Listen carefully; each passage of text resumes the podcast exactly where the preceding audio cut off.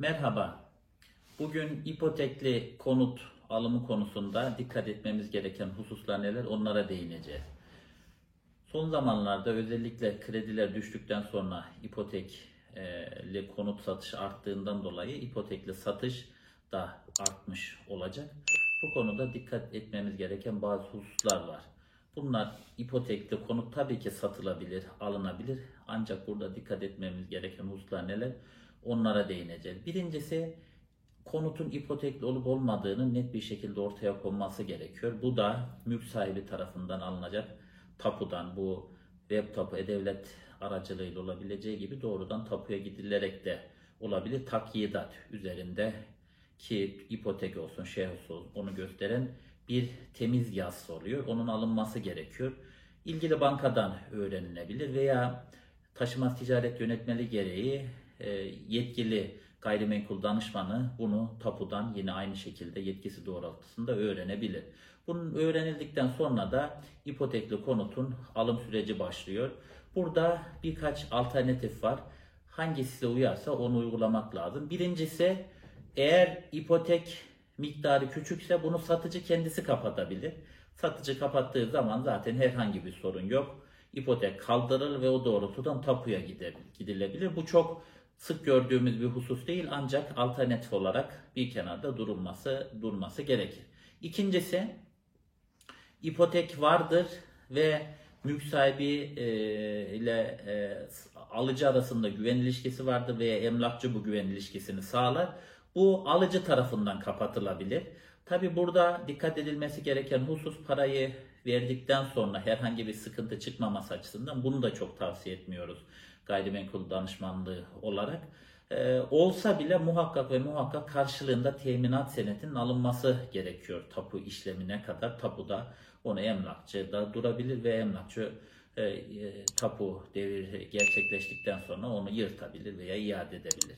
İkinci husus bu. Üçüncü husus da en çok sık e, olarak karşılaştığımız husus FEK yazısı. Yani ipoteğin güncel borcunun bankadan ilgili ipotek e, ipoteğe koyan bankadan tedarik edilmesi hususu vardı. Bu nasıl olur? Bu e, güncel durum borcu gidilir, öğrenilir ve erken kapatma cezası %2 ile birlikte e, 10 gün içerisinde veya bir hafta içerisinde şu kadar miktar yatırıldığında e, ipotek tarafımızca kaldırılacaktır diye banka taahhüt edebilir. Bu yazı önemli. Bu yazı alındıktan sonra e, o, orada da iki işlem vardır. Eğer alıcı da konut kredisi çekiyorsa e, bu bankalar arasında yazışmayla o e, bankalar arasındaki e, aktarımla gerçekleştirilecek husustur. Burada da herhangi bir sorun yok. Gönül rahatlığıyla bu karşılıklı yazışmalar fek yazısı alındıktan sonra konut kredisi alıcının çektiği konut kredisinin bankası da o miktarı kendi bankasında tutar ve aktarır. Oradaki birinci derece ipotek alıcının bankasına geçmiş olur. İkinci husus da eğer konut kredisi çekilmiyorsa da e, o miktar e, bankada tutulur gidilir önceden yatırılır. Yine fek yazısı alındıktan sonra o doğrultuda işlem gerçekleştirilir bilir.